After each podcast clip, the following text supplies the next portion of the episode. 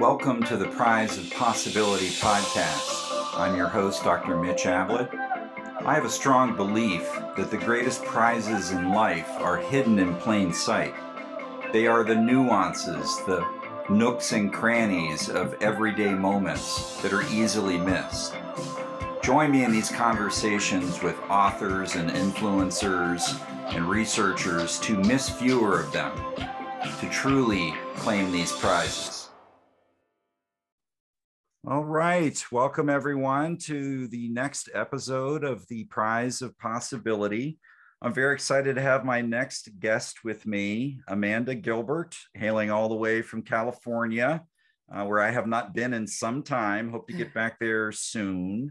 And uh, let me say a little bit about who you are, Amanda, before we, we start chatting. Uh, Amanda is a meditation teacher. She was trained um, as a mindfulness facilitator at UCLA's Mindful Awareness Research Center and uh, through her association with Insight LA. And she's a speaker, has spoken, uh, you know, many places around the country. I think around the world as well. She's she's quite uh, in, in demand as a speaker around things mindfulness and meditation. And she's the author of a very cool book uh, out by Shambhala Publications, Kindness Now, and uh, we're certainly going to talk about the book a bit but i think we're going to end up we were just talking before i hit record about how the best podcast conversations go and that they uh, you know and she was one of the first people to ever ask me like you know is it okay if i ask you questions? I'm like yes you know that's that's awesome. Um, but the the best experiences i've had doing this podcast gig thing is when it's like jazz and we just kind of riff back and forth with each other. So that's what we're going to aim for uh, for folks here. But welcome, Amanda. It's very nice to finally almost meet you over Zoom space. Mitch, thank you so much for having me. And I am delighted to be in conversation with you right now and to be a guest on your beautiful podcast. Well, thank you so much. So, so I'll, I'll start us off with something, and, and then hopefully we'll just let go of me interviewing and we'll just chat. Ooh. So, you know, what is your? I think most people are going to think this is kind of a silly question, but you did write an entire book about it. Mm. What what is kindness to you? Like, how how do you define it? It's like one of those words that people are like, oh yeah, yeah, I know what kindness is. But I, I think it's important to maybe pause and be like, well, what is it? What how would you how would you define it? What is it to you? I love that we are starting here mitch because what i have found out over the course of writing kindness now and then especially as it was getting ready to be released and published out in the world is that not everyone's opinion definition or perception about kindness is the same and I first learned this by actually meeting with um, a creative who was going to help me put together a website or a landing page um, about kindness now. This was really early on. I had just handed in the final manuscript. Yep. And we were in our first dialogue and they um, actually started to offer their their views on what kindness could mean visually or how it could be tr- portrayed visually. Hmm. and some of the ideas were along the lines of like clouds and rainbows and oh wow. just these really kind of soft and fluffy visual Im- images yeah. And it was in that moment that I really, really clearly learned that there is a more, potentially a more public perception about kindness, that kindness is viewed as something passive or nice or something really fluffy and pushed yes. over and whatnot. And I realized in that moment that my relationship to kindness was much different than that because the way I formed the definition of kindness, especially for kindness now, was through the lens of my meditation practice. Mm. And I don't know about you, Mitch, but uh, what I have found in the course of my own practice path is that kindness, and especially loving kindness or metta uh, meditation, the Pali word for loving kindness, um, requires at times such strength and resilience and intention and clarity. And so the way I've related to kindness is actually from that place of it requires so much of us at times. And it, can also make us really uncomfortable yes. to stretch us into that place of offering kindness, especially in the place in the in the face of adversity or harm or pain or heartbreak. Yeah. And so the way I like to break down kindness, especially in the introduction of kindness now, is thinking of kindness through the lens of kindness itself, offering basic goodness, um, basic generosity to ourselves and to others, but also through the facets of friendliness and mm. love. Mm. So I like to think of kindness in those three ways kindness, friendliness, and love. I, I really like that. I like how there are all these components to it that you're describing. And I'll say what I really love. And I'm, I'm going to preface this because I work really hard in my podcast not to swear. And mm-hmm. and which is if you, you come to know me better, that's not a that's not an easy task. Um, but there's something that you said that um, mm. is this in me uh, that you know people tend to view things like kindness um, or compassion mm-hmm. as passive or even weak right? That it's like this soft, fluffy, cloud like thing. I tend to view kindness that way. And it, it takes a certain amount of uh, being a compassionate badass to really show up to it. You know, it is not something that's always easy to show up to and can take guts. It can take courage to show up to, to kindness in my experience. So there's something I, I love that you started with that, that um, you know that there's there's more to it than meets the eye. Mm, completely. And you know and i'm sure we'll we'll get into this a little bit more deeply but to respond with kindness and compassion like you were just saying mitch actually really also requires us to be aware or to be mindful of how it is we normally react to certain situations because kindness and compassion, especially as we're building our own practice around responding through kindness or, or compassion, um, it can be it can be very very illuminating in the way that we often respond with with our habitual knee-jerk reactions. Yes. we often want to judge. We often want to view people as separate from us. We often want to respond from self-protection or fear and yeah. kindness and compassion ask us to do the exact opposite of yes. how we may be usually responding or reacting. Right, right.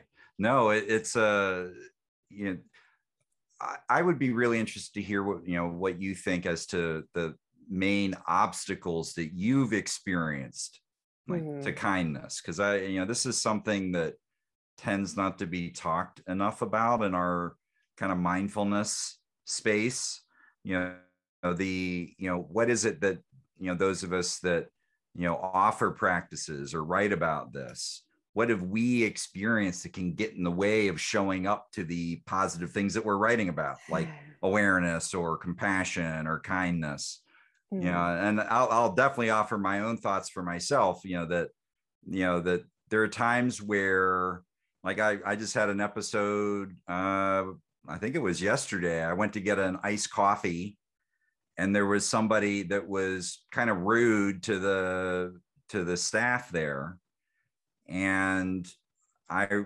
noticed myself as I was walking out and I could see that he was going to be walking out behind me. Usually I'm really good about holding the door for people. I didn't. And I just kind of let it close so he'd have to open it himself. And and I did that with some degree or a lot of degree of intention. So it was a very unkind thing to do. And, you know, looking back on it, you know, part of me was I'm lost in my thinking like this guy's a jerk and deserves to have to open the door himself. Does not deserve kindness. Some something like that mm-hmm. passed through my head. But you know, which you know, I think most of us have moments like that. But what what would you say to that? Like obstacles to kindness? I think that's such a relatable story and experience you just shared because what comes to mind, even on the heels of, of hearing that, is an obstacle to kindness can be our own anger or the awareness yeah. of injustice happening towards us or in a space around us because yeah. it challenges, you know, it challenges us in a way where we may forget the idea or the principle that we are all deserving of fundamental kindness and yes. compassion ourselves and others, and especially through the framework of classic or traditional loving kindness meditation or the Brahmavihara practice um, through, through Buddhism, is that there's a stepwise systematic training that we can really approach learning how to offer our kindness or compassion in any given situation towards ourselves, towards others, or towards the world and all beings at large. And yeah. one of these classic categories is our difficult people. Um, yes. Which, when you were just describing that moment, that very, very relatable moment, I find that when we go through a systematic way of learning or engaging with, with kindness or compassion, when we've worked with difficult people or people who have annoyed us before in our lives in a formal way on the cushion, then in real life moments like that, sometimes, sometimes not all the time, sometimes, but sometimes we can catch we can catch ourselves and say, yes.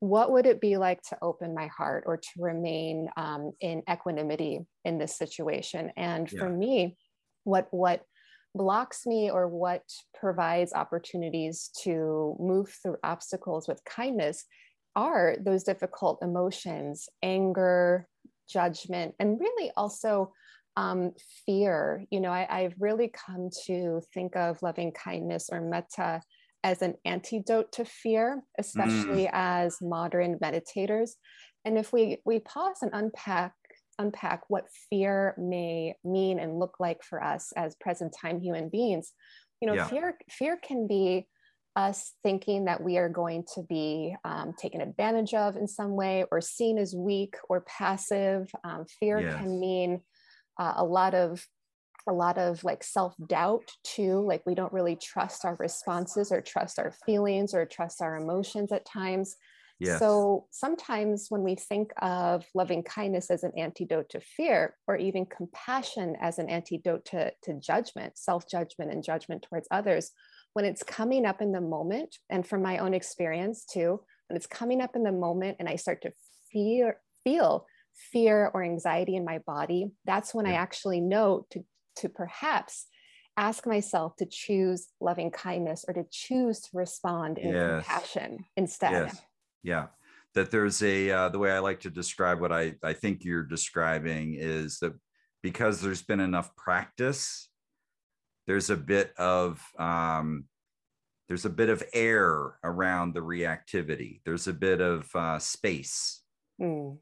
and that you've hung out enough with those those little nooks and crannies of reactivity. It's like uh, my I, I, like I like uh, visceral description, like uh, you know, uh, the pop rocks candy on your tongue, right? Mm. It pops and mm. fizzes. It can feel like that when you're having an emotion that's you know it's popping and fizzing and but if you spend enough time uh watching it and bringing awareness to it bringing mindfulness yeah. to it then you have the space to sometimes ask that question that you you, know, you put out there you know is this a time where kindness would fit versus mm-hmm. just like leaping in with that unkind or reactive uh, behavior so i like that i like that I love that you just brought that in, Mitch, because I'm curious too for you in the course of your practice and, and training as well is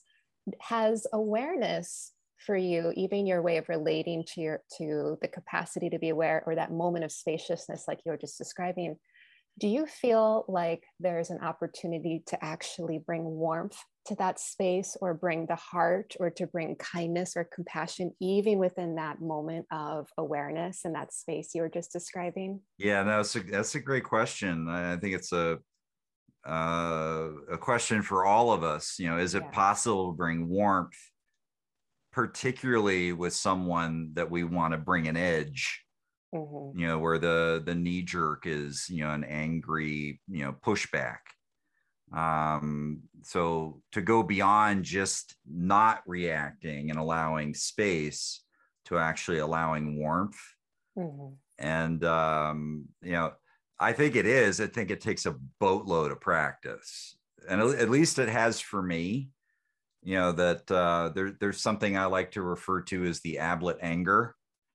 You know, that, that, that is uh, many generations old, particularly in the men in my family, where you know very nice very you know but then there's a there can be a, a big emotional response an angry response so i've had to really work with that as a meditator mm. to allow that warmth to um uh you know compost mm-hmm. into something um warm but not hot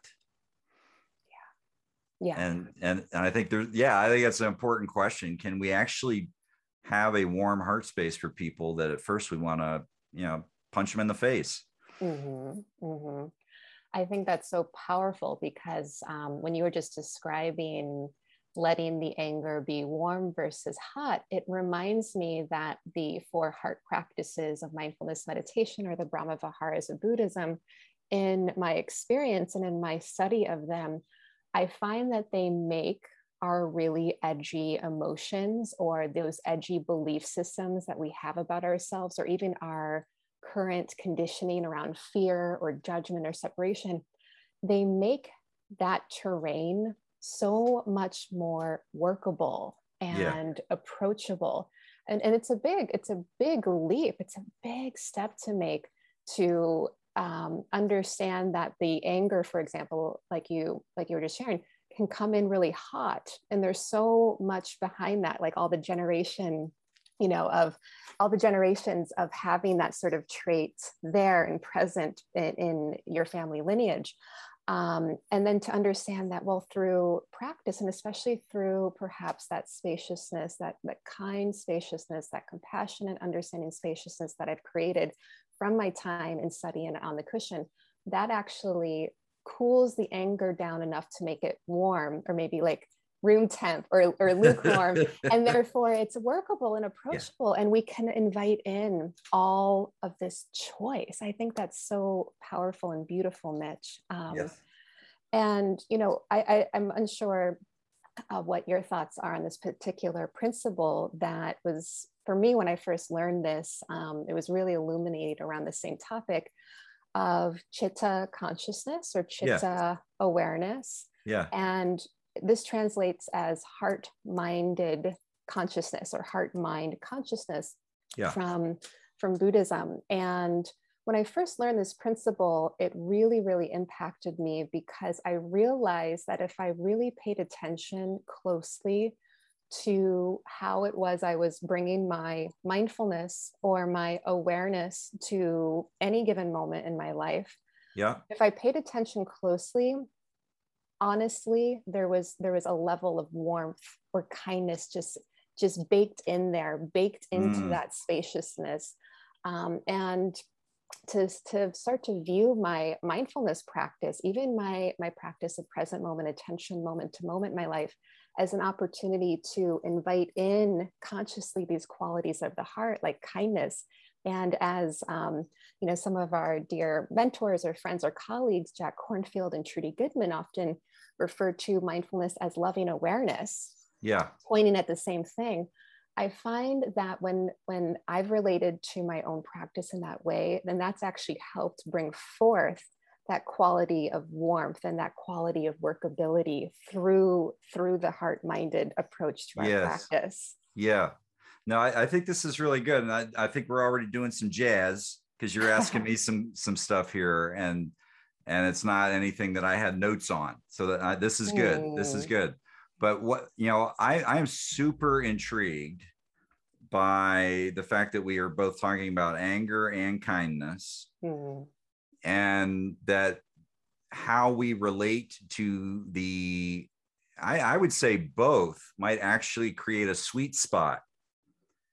And and I'm, I'm a little biased here again because i i have a history um, around you know significant you know know i'm well acquainted with angry states.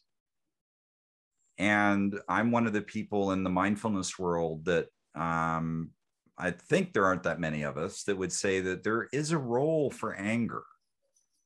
And it isn't i think this is misunderstood and i think there are many more people that would agree with me than you know than people might assume. Um, i think a, a misnomer around buddhist psychology you know is that anger is always bad. It's a poison of the mind you know. Yeah it doesn't take much for it to become toxic. And yet i think we're talking about what is that sweet spot that there you know, you know, I just have to say that my experience as a psychologist, I've worked with really intense populations over, you know, 20 some years. And there's no way to show up to pure puffy cloud kindness the way most people misunderstand kindness to be and not have an element of an edge or a, a, a push behind it emotionally that can feel like anger. But I, I think there's a sweet spot, and I've seen over and over again uh, where, like, working with the adolescent kids that I've worked with, residential settings, treatment settings. If you if you don't show up with a bit of intensity, then their narrative, their conditioning will not view you as someone that they should show up to. They won't trust your yeses or your nos, is the way I like to put it. So I, I think there's a way in which it can be very kind to show up with a kind of a compassionate warriorship. Oof. I am just really drinking this in and um, am also just having a moment of like, absolutely yes. And I love what you just landed on that compassionate warriorship. And I'm speaking a little out of my own field of experience here, but what comes to mind too is a lot of um, teachers in the varying Buddhist traditions sometimes invoke what um, they call crazy wisdom, you know, that, yes. that sort of like wisdom response that comes with that bite, that edge, and that, uh, that illuminating factor at times where it can be a little like alarming or it can be very, yes. very confronting for the practitioner. And just to echo what you're bringing in around anger in particular, I think, especially in present time, if we can, um, I think, culturally also invite in a different narrative around anger because anger to me too mitch has so much intelligence to it mm. and i feel like even even in present time for me i've been understanding that anger can actually be quite healthy it can be a very very healthy response because when we are in an, a place of anger and we're actually in tune with the reasoning or the intelligence behind it, but we're also in our state of equanimity, right? And this is really mm. where our mindfulness and our heart practices yeah. are so intertwined when we get down to the nuance of it. If we can even view our anger, the response of anger from a place of equanimity and mindfulness, um, I actually find so much clarifying like energy and anger. Yes. Even this past week, I, I learned something, you know, um, just that was uh, not something that I expected from a certain uh, uh, communication or, or um, relationship. And there was a moment of just like, wait a minute, this isn't mapping on to like all the prior like history in this conversation, in this yes. conversation. And I actually felt, felt anger come on, but within yes. that same moment, like everything just became clear. It was almost like any mm. confusion or delusion I had or a mental perception I had about what this conversation was or what this potential connection, friendship, relationship, colleagueship was. Um, it all just kind of what that all melted away. And the anger, that healthy equanimous anger, actually let me see the situation clearly for what it yes. really was and then act appropriately and it was so much better i i this yeah. it is it is truly rare to have this conversation and i think this is super important for people um that we're anticipating something else around kindness and there are other aspects of this for sure um and yet this is this is not common there there is indeed in my experience a sweet spot you know you know where you I, I like that you're bringing in equanimity. This kind of spacious non-judging good bad who knows? It just is awareness.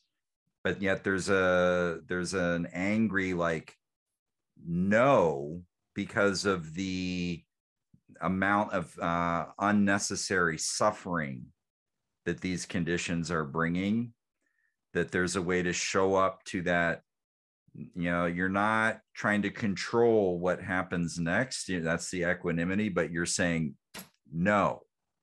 And you're bringing so much energy to that that i think it does something in the other person's nervous system. It says wake up. Look at this.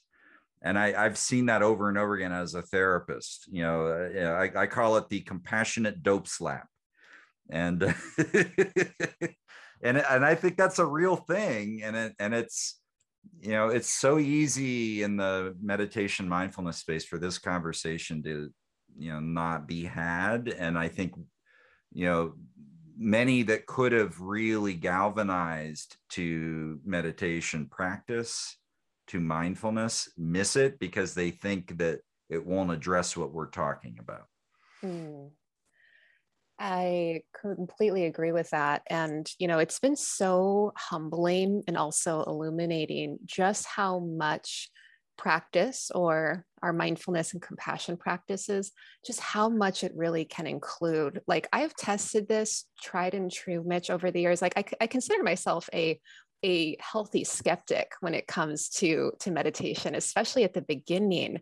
I i care deeply about the science. I care deeply about having a level of discernment or really the approach of taking any teachings or principles, practices, or techniques in and yeah. doing my own inner excavation around them, my own inner investigation as well. Yes. Is this true? Do these yes. practices and principles and teachings that I'm taking in and hearing and working with and trying to embody the best that I can, um, are, are these landing as honest and authentic and true in the field of my own mind, body, heart? Yes and I share this a lot with my students and my communities and my audiences that um, I, I am humbled to say at this point in time that I keep bumping into the honest answer and response of yes, yes, yes, yes, that our practice really can meet us in any given way, um, even if it's not immediate even yes. if it's not absolutely immediate. And also, of course, with the lens of sometimes we need different modalities to, to support us being in meditation and um, working with the intricacies of our mind and our emotional field. But in my own experience, it's been really awe striking to understand that, you know, meditation has my back. yeah, I like that. That's the quote. That's the quote for meditation has my back. I like that. Yeah. I like that. You know, one, one thing I want to ask about, and before we run low on time, is mm. how much you feel, you know, gratitude, you know, cultivating gratitude is a key aspect to being able to more likely show up to kind action. Mm. You know, and I'll say this really quick. You know, I've heard for years now about the research around gratitude and you know that people are increasingly saying and studies are saying it this is a healthy thing to do. And then in my own attempts to show up to gratitude practice and therefore i think kindness and compassion related practices it's at times felt very stale and like it i couldn't fully engage it. And what i've arrived at through my own kind of contemplation and practice is that at, at least in my conditioning, um, there may be this sense of like, well, there's certain ways that I didn't feel seen and appreciated. And so it's hard for me to show up to gratitude. It just doesn't come naturally. It's not that it never arrives, but I can't sit and do a practice and it's right there. And and so I I, I wonder about that since and since you're a a kindness expert. yeah, and you're you're shaking your head no, but uh, and I'm I'm joking. I mean, you're yeah. you know what i'm saying i'm joking absolutely but, but uh but what would you say to that like gratitude mm. kindness you know the relationship there I find that each of us individually will always have what I like to call our practice edges, and it shows up in in such an individual and unique way for each and every practitioner or spiritual seeker or meditator, as in sometimes our practice edges are more towards this the self is in offering self-kindness or self-compassion towards our own thinking mind or our own uh, life experience. Sometimes our practice edges are actually around um, choosing to respond in a way that does um, ask for more equanimity and even for more insight around like how can my response be of benefit towards myself and towards others that are in this same sort of circumstance or condition with me? And around gratitude you know um, i feel like so i've heard this i've heard this before in the sense of sometimes we can feel really far away from feeling genuine appreciation for anything and everything in our yeah. in our lives and when i hear that i say okay this is just where the practice edge is and to not yes. judge that as as bad or less than right. or um, inferior than where we are experiencing some sort of flow or yes. or natural organic um, experience in our practice. And right. this this really, I think, goes well to what we were just saying. That really, this uh, for me, the center of our mindfulness and heart practice is: can I actually include every single piece and part of myself or the world around me in the field of my practice? Can I approach my practice as a as a act of radical inclusion?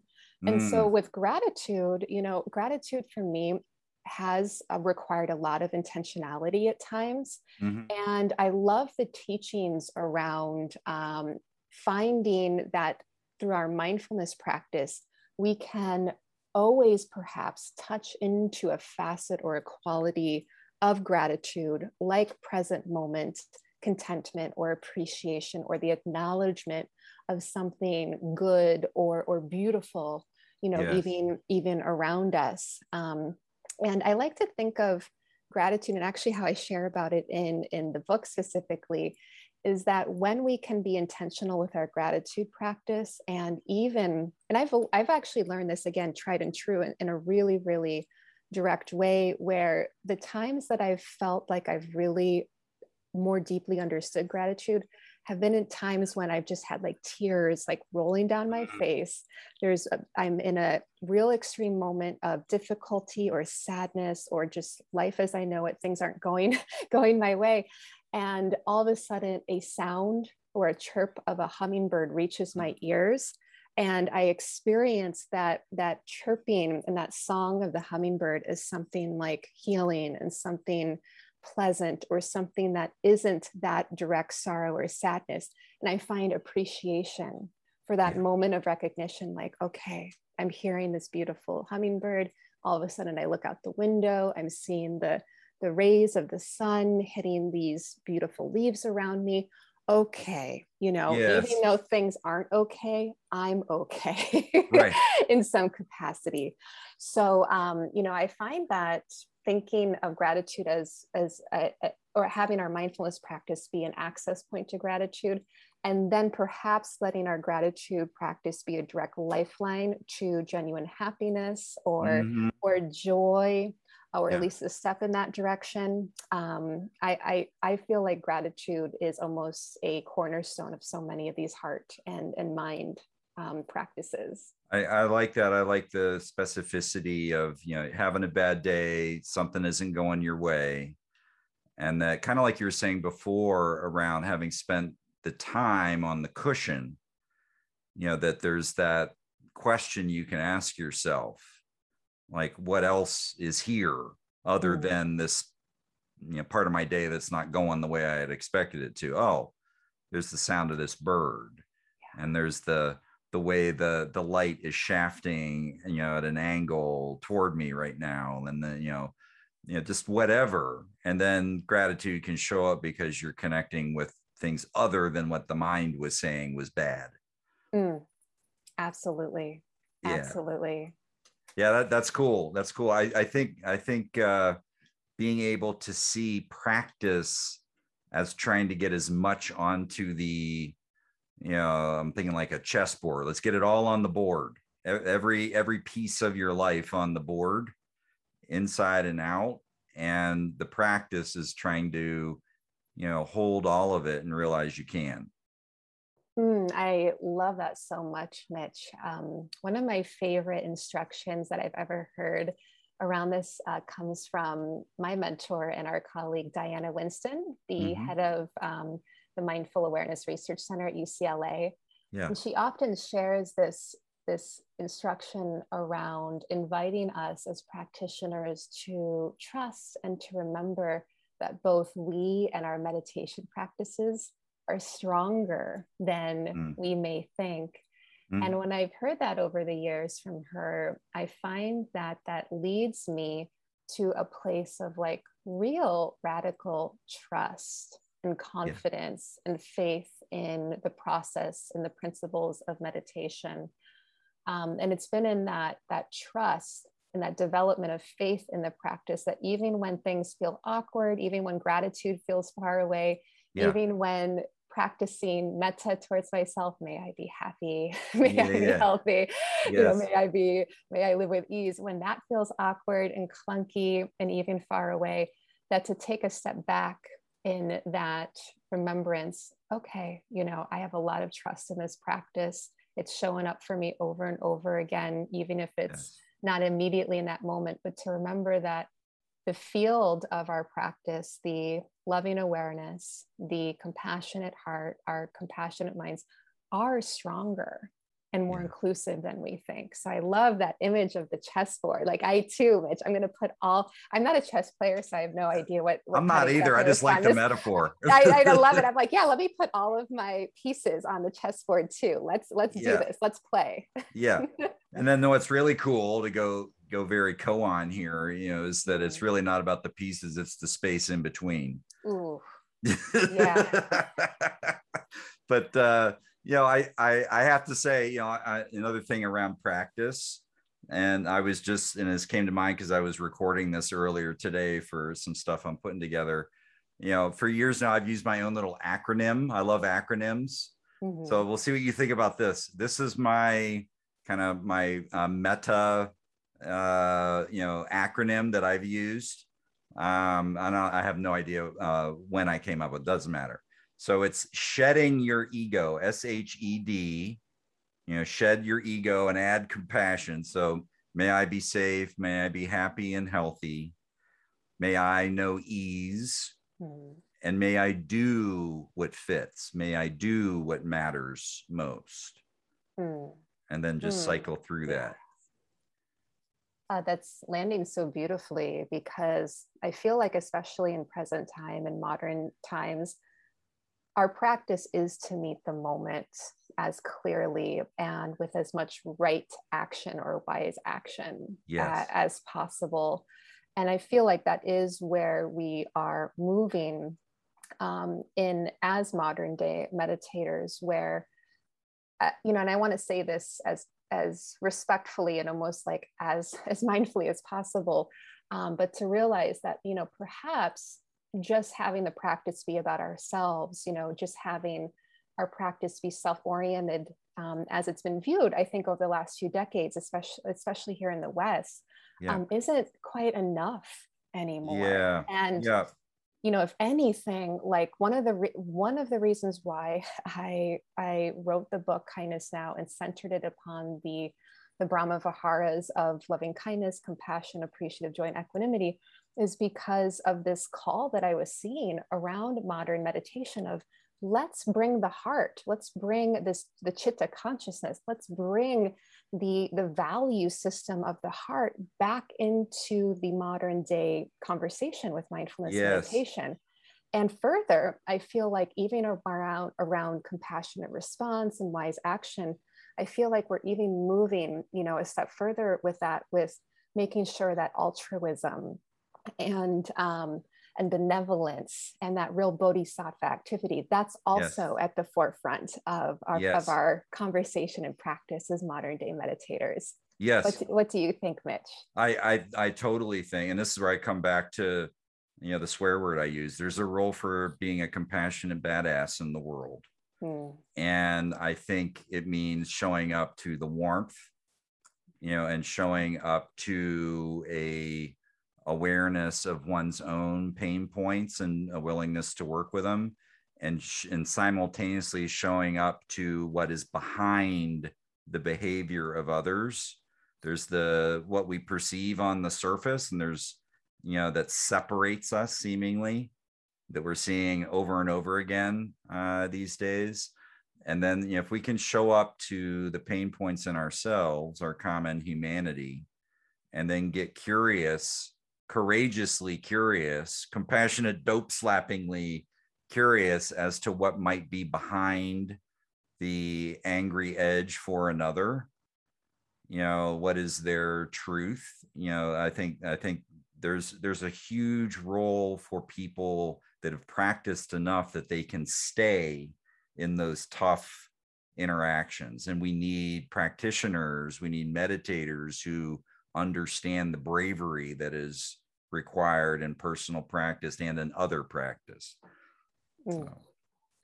Hey, I know you have to go. I have to go as well. We can keep talking for a while. I can tell. But uh, where where can people find your book? Where can they find out more about you and the things that you're up to?